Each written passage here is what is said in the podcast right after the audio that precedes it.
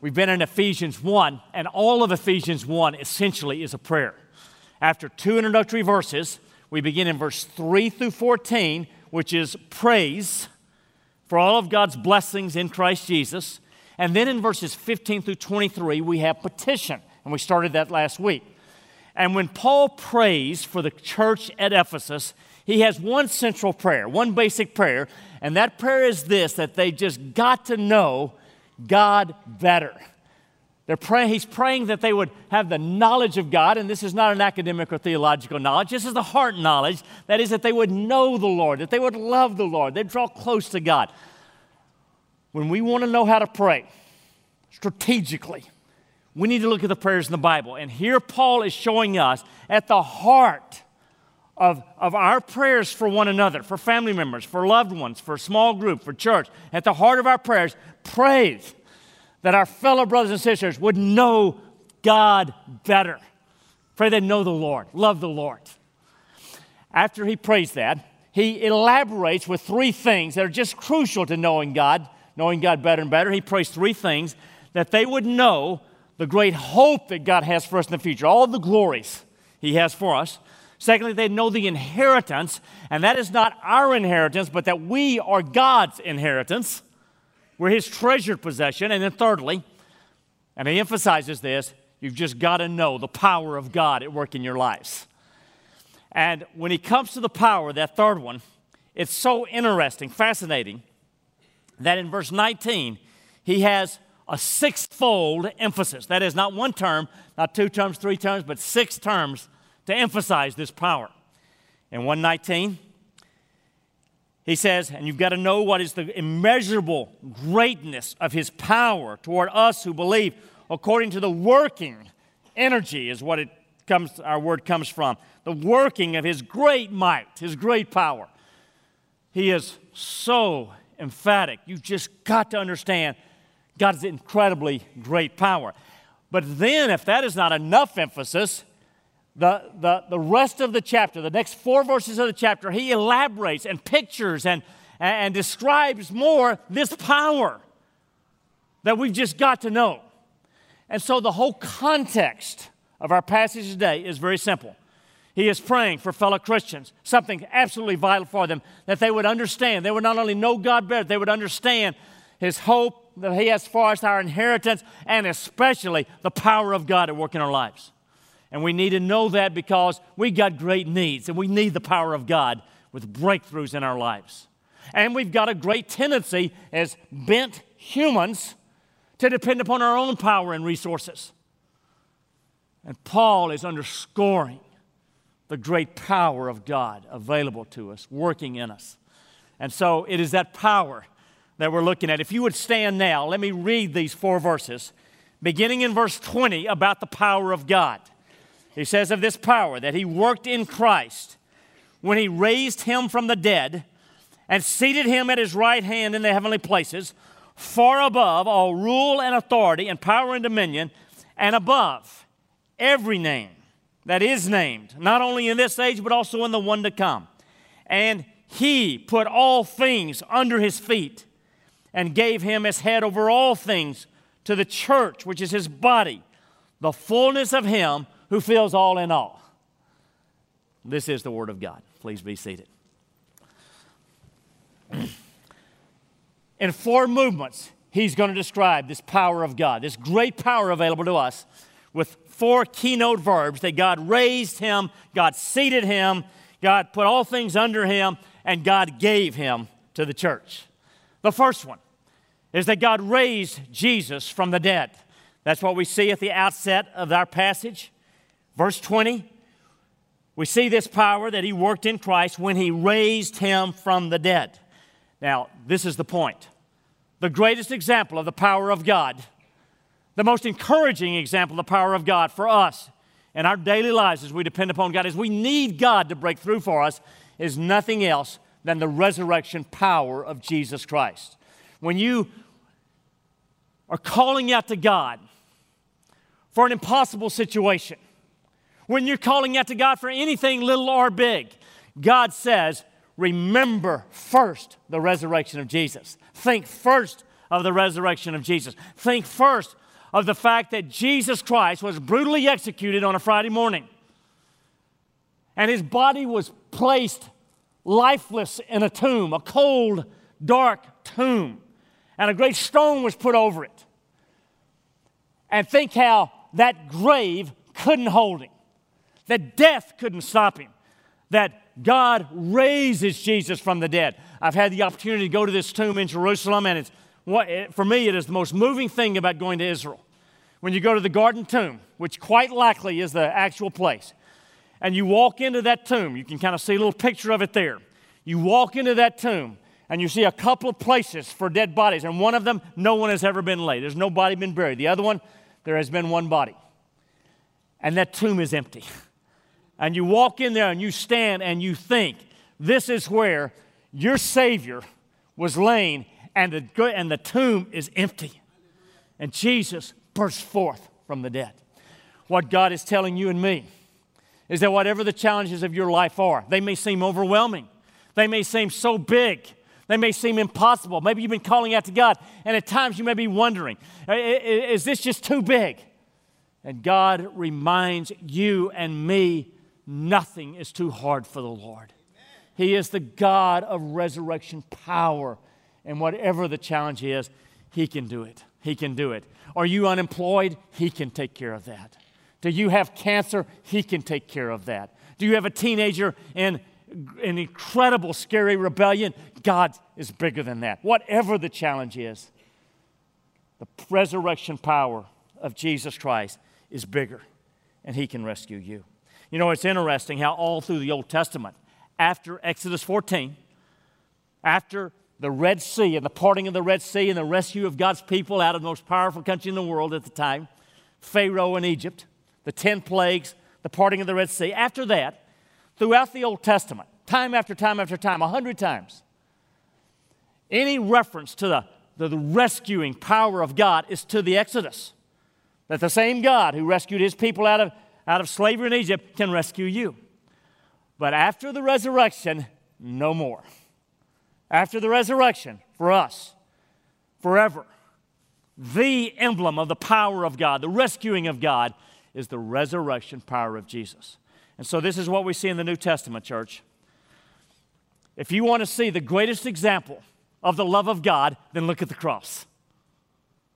And if you want to see the greatest example of the power of God, look at the resurrection. Those two events, Friday morning, Sunday morning, the, the love of God and the cross, the power of God on the resurrection. God is specifically reminding you and me. This past Friday night, Gail and I were babysitting. In fact, we're still babysitting. Uh, Paul and Sarah, our daughter son in law, have been out of town, left their nine month old with us for a few days. And it's been great, but we're glad for the parents to come back. So, so Friday night, uh, about 8.30 or 9, uh, Rand's not a happy camper, so I've got her in the stroller, and I'm, you know, we're walking, we're making loops outside and trying to get her to sleep. And I am praying for some of the big challenges that I'm aware of that I pray for here at Woods Edge. And one of them involves uh, a friend of mine, a good friend of mine, whose young adult daughter has made some choices that are so painful, so very painful for parents, overwhelming. And I begin praying for her, as I do daily, and this passage leaps to mind. And though it seems impossible, I am reminded by God okay, the one I'm calling out to is the one with all resurrection power, and he can do this. Now, friends, this is the point of this passage in Ephesians 1. So that when you and I are calling out to God for whatever it is, and we need God to break through and do something God sized, remember, think of the resurrection power of Jesus Christ is the same power available to us. Think about that.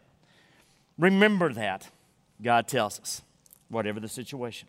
The second one, there's four movements. Second one is God not only raised Jesus from the dead, but then he seated Jesus at his right hand. And you see that also in verse 20.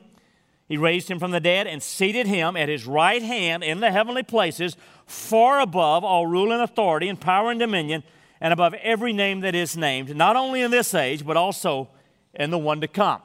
Now, here's the chronology. The final week of Jesus' life, Friday morning, Jesus is crucified. Three days, or on the third day, Jewish time figuring, reckoning, Sunday morning, he raises Jesus from the dead.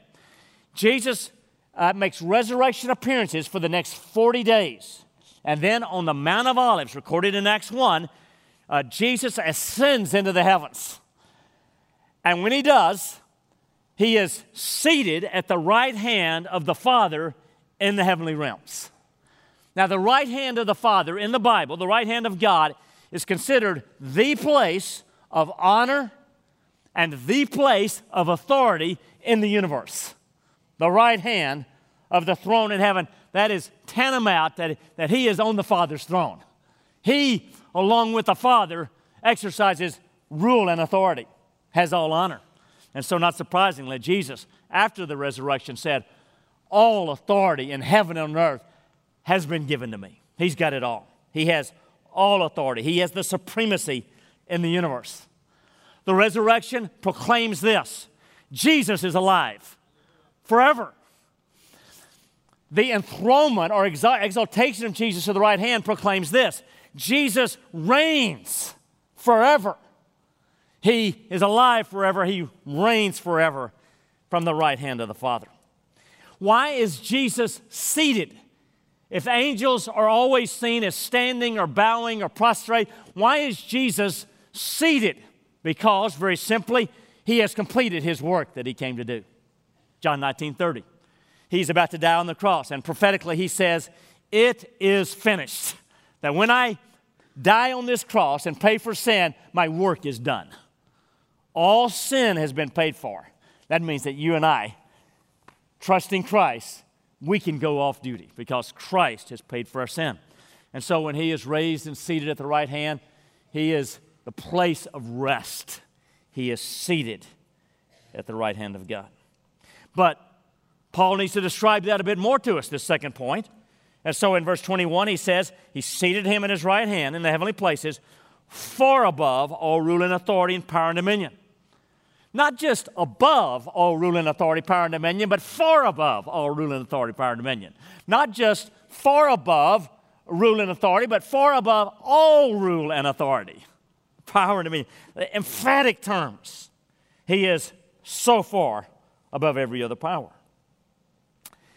When you read those four terms, rule and authority and power and dominion, those are common terms in the New Testament for demonic powers. And that's what he's talking about here. For example, if you would turn your Bible to chapter 6, verse 12, Paul is talking about the spiritual powers.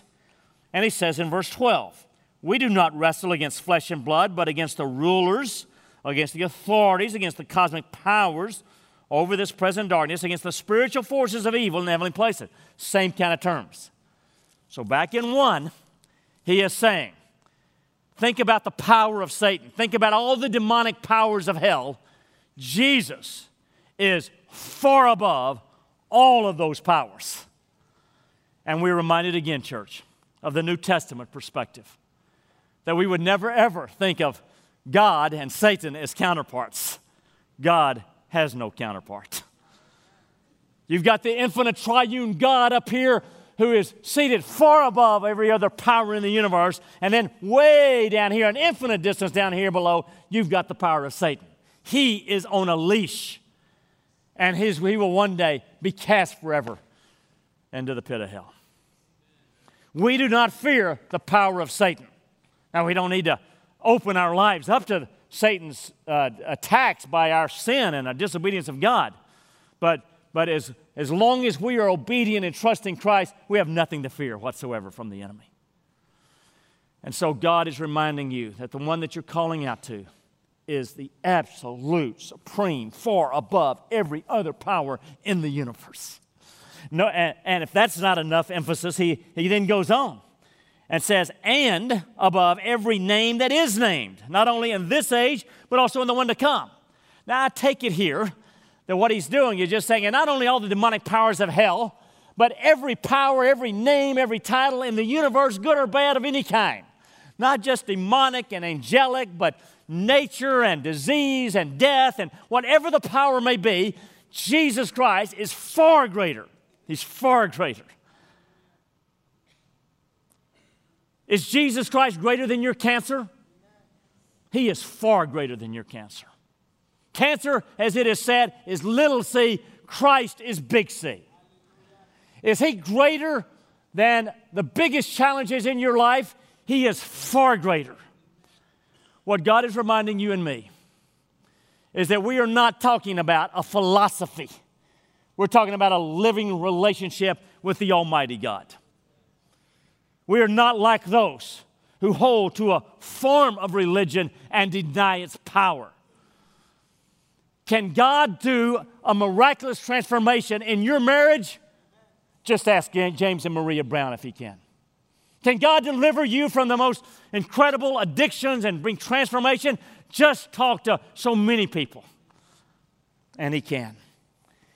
And so God would have you and me, when we pray, particularly if at times we lose heart and we're not sure that uh, God can do this, is that we remember the resurrection power and the exaltation of Jesus over all things everywhere.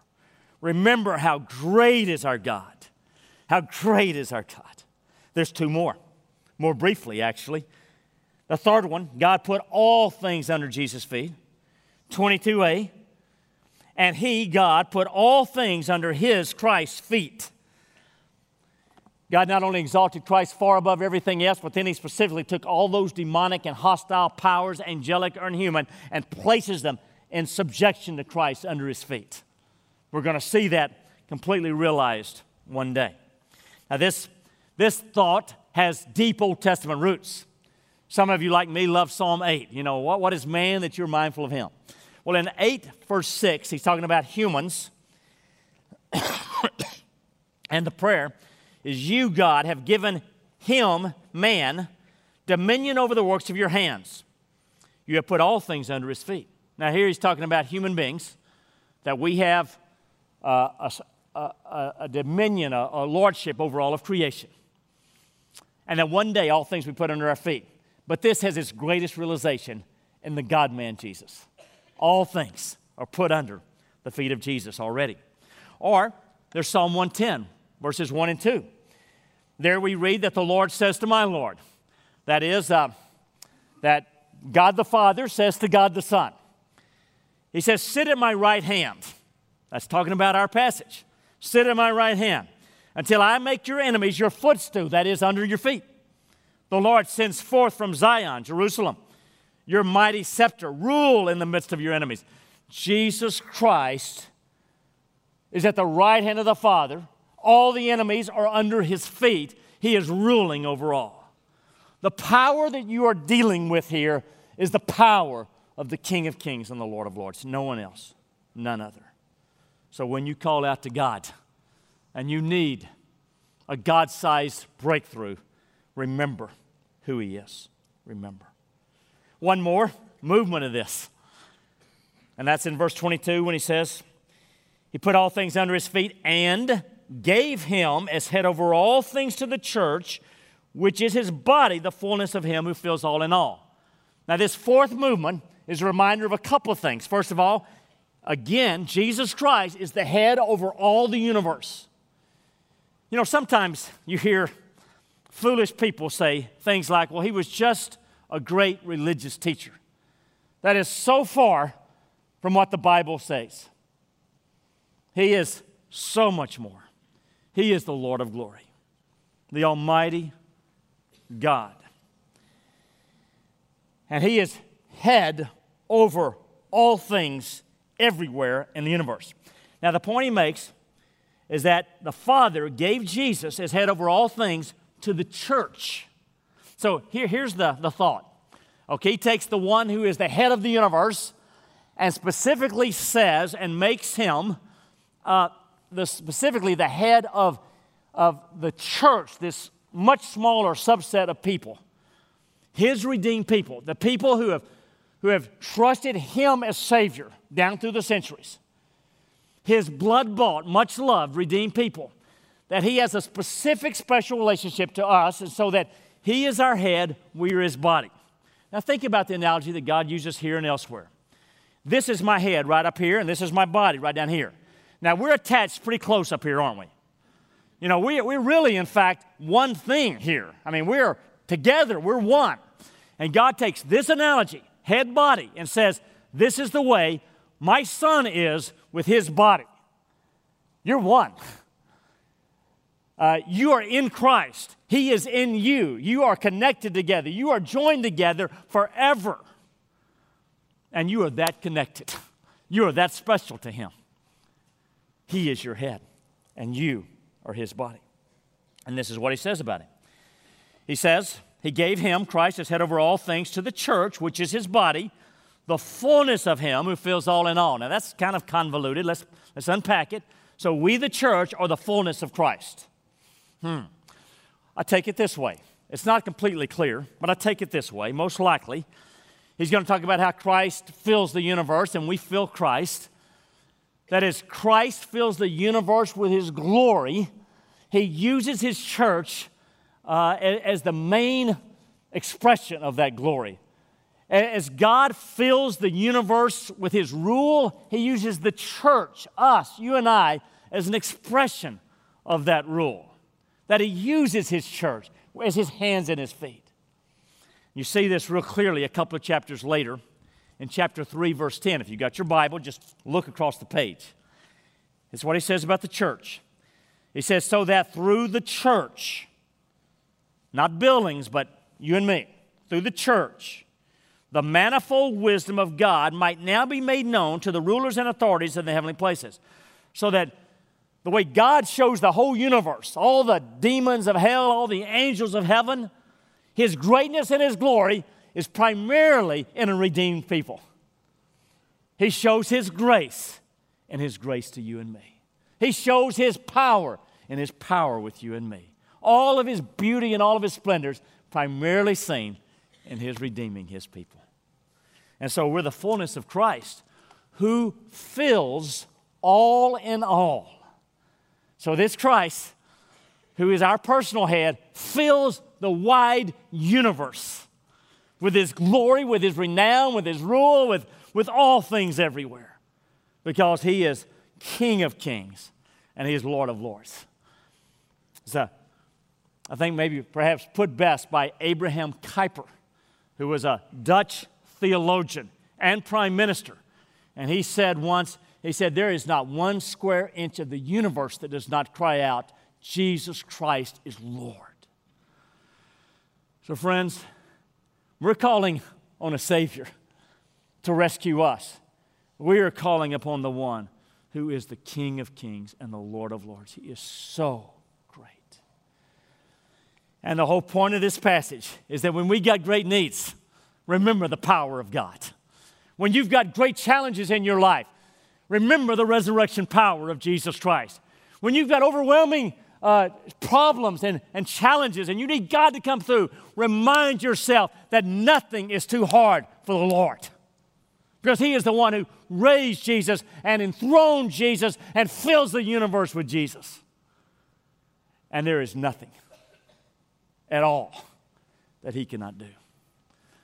So I ask you this morning, church, what is the biggest need in your life right now? Is God bigger than that problem? You bet He is. Because our Savior is so great. Some of you have had the opportunity perhaps to go to Versailles, this opulent palace of King Louis XIV in Paris. I mean, it's just kind of ridiculous. And King Louis XIV reigned for 72 years. Since he was age, from the age of five to the age of 77, he reigned as the absolute monarch of France. Had all kind of wealth and power. He was referred to as the Sun King or Louis the Great, and all these honors. And when he died, you can imagine how the country mourned. Well, at his funeral, with all the clergy of France assembled in the great cathedral in Paris, to symbolize the greatness of Louis XIV, they turned out, they, they snuffed all the the torches and the lights, and just put one lone candle sitting up front on the casket of Louis XIV to symbolize that Louis XIV alone was great. Well, at a certain point in the funeral, the court preacher, a man by the name of Massillon, walks up to speak. And the first thing he does is he walks over and blows out the candle. And in the darkness, they hear the voice Only God is great. Friends, we need to be reminded only God is great. We think political powers are great. We think some of the corporations are great. We think some of the human and demonic powers and the forces of nature are great. Only God is great. And whatever your problem is, He's bigger. And for hereafter, whenever you are calling out to God and it seems like the need is overwhelming, you remember this passage and the resurrection enthroned power of Jesus Christ. Pray with me now. Why don't right now you take that biggest challenge in your life, the most impossible situation, and you call out to God?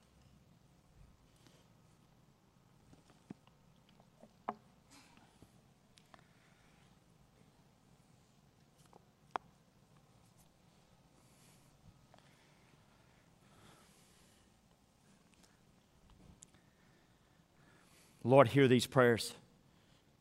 Rescue, deliver, heal, save all over the room for the glory of Jesus. Friend, if you're here, you've never trusted Christ as your own Savior, that's your biggest need for a Savior. Right now, breathe a prayer and say, Jesus, come and save me. And He will. He will. Lord, we worship you because you are worthy of all honor. We pray together in Christ's name. Amen.